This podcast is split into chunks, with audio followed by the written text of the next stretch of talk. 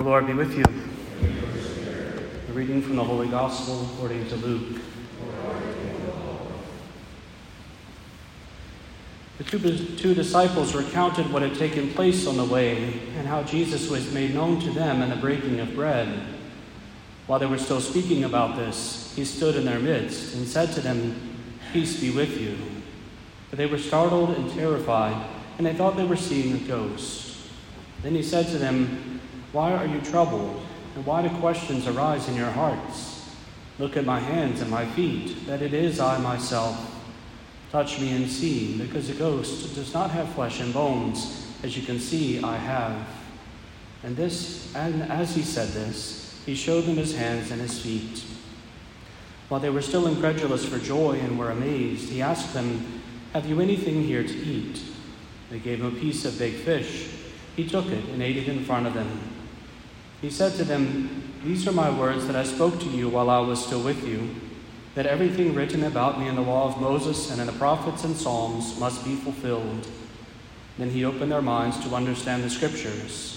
And he said to them, Thus it is written, that the Christ would suffer and rise from the dead on the third day, and that repentance for the forgiveness of sins would be preached in his name to all the nations, beginning from Jerusalem. You are witnesses of these things.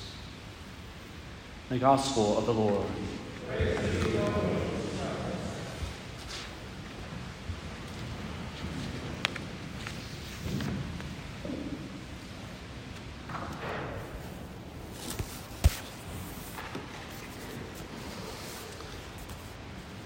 St. John the Evangelist, or John the uh, beloved disciple, right? He's one who's an interesting, interesting one among the twelve. He's the youngest of the crew, but he was the oldest one in his earthly life in his last days. He's the only one of the 11 of the 11 faithful uh, who were there after the resurrection who was not martyred for the faith. But it's not because they didn't try. they tossed him in a vat of boiling oil, and they figured that would be enough, but it was a miracle that preserved him. So he was a, he was a, a martyr uh, in spirit, essentially, uh, but not in fact. When one reads St. John's writings, which encompass the book of Revelation, the, the Gospel of John, and the three letters of John in the New Testament, one encounters a theologically rich uh, writer. we can look at the, the first chapter of St. John's Gospel, the prologue uh, that's read at the end of each of the, the Latin Masses, uh, and it's full of just this rich and poetic language. One doesn't have to, to read very far in the book of Revelation to find all sorts of symbolism that, that has layers and layers and layers uh, before one can actually understand uh, very often the full message of what's being conveyed. It's for this reason that St. John, among the four evangelists, is depicted, as we see on the side of the sanctuary, often as the eagle, right? The, the four different types uh, of, of animals or individuals, uh, creatures. Um, John is often depicted as the eagle because he's the one who theologically in his writings is soaring up into the heavens. A very highly theological writer, whereas the others are more earthly. While we can say all of this of St. John and his rich theology and all of these things, in his letter that he's writing today, the first letter that we read in our second reading, he is very, very clear. And he needs to be. He's writing to the community with a simple message I'm writing to you so that you may not sin, period. He wants to be clear on this point. An easy temptation for us sometimes is to become comfortable with our sin, content with our sin. That it's, we can easily, again, kind of uh, chalk it up to it's our personality, or this is just what I do, or this is how I am, or I can't really change that. You can't expect that of me, in so many words.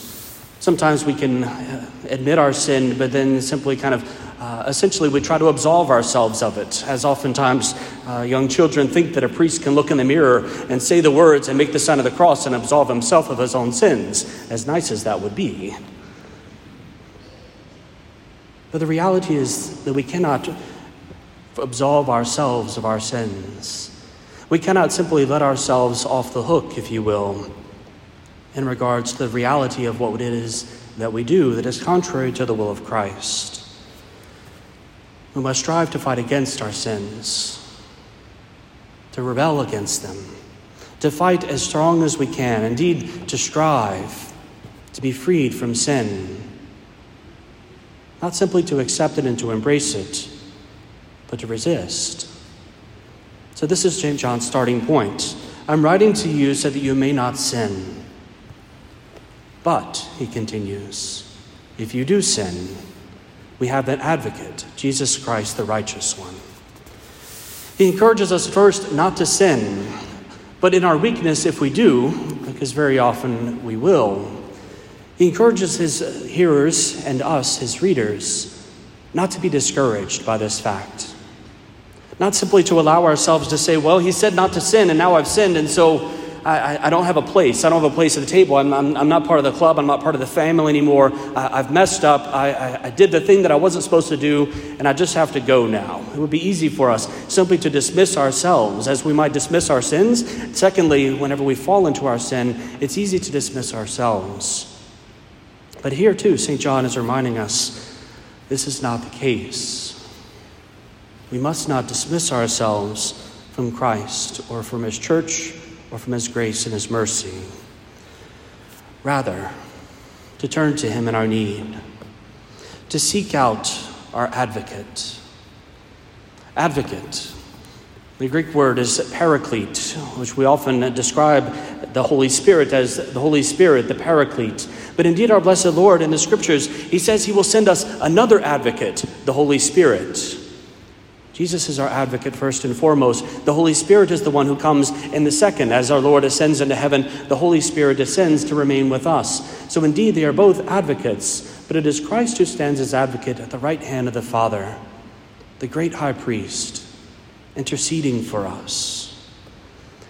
He is our defender, our companion, our advisor the one to whom we look to help us to get out of the situations in which we find ourselves with grace. Much as many will remember the popular TV show, Who Wants to Be a Millionaire, of how one had uh, phone lines and one could pull the audience around them to be able to see what is the correct answer here. So much the same, even more, with Christ. Except rather than calling someone who may or may not know the answer, or polling an audience that may be entirely clueless on a question, Christ always knows. There is certainty in Christ. There is a surety when we turn to our blessed Lord that He knows exactly what it is that we ought to do. And if we are willing, it will bring us salvation by His grace. Christ, in a sense, or St. John tells us that we can trust our Lord as an advocate, as a defender, and as, a, as an advisor.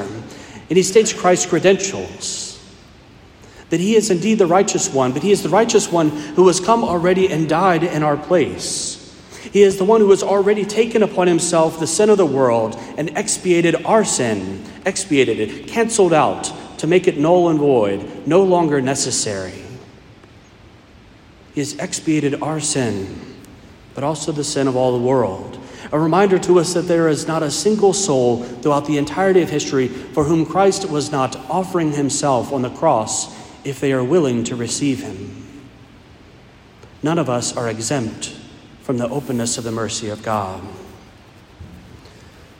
Christ comes to cancel out our sins, and it's on this account that we know that we can trust him. He has already been there for us. He has already paid the ultimate price. He has already done everything far more than we could have asked. He is indeed the one who has come to lay down his life for us and so we can trust in Him. Absolutely. We then turn to our blessed Lord and we seek out His help. And this is what St. John continues.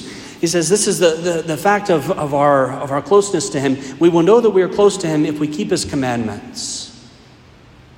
This is simply to say that we will know that we are close to God because our Lord will be speaking to us and we will be cooperating with His grace. We will have His life in us, and we will be changing and converting. It doesn't mean we become perfect right off the bat, as nice and easy as that would be. But there is a steady and continuous conversion of our hearts if we are listening to Him.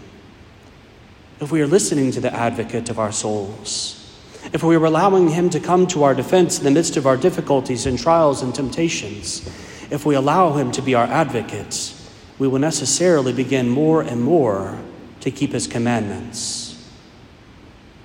It will be the necessary response of his grace working in our souls. So, this is why St. John can say these things. To know that we are close to him is to keep his commandments. The fact of one is the proof of the other. And so it's for us to continue to look at our own lives and to see where is it that I continue to need the Lord's grace? Where is it that I continue to seek after Him as an advocate?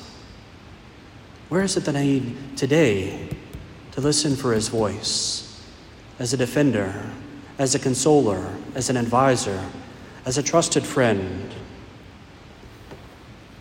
Indeed, to know the closeness of Jesus is a tremendous grace for us.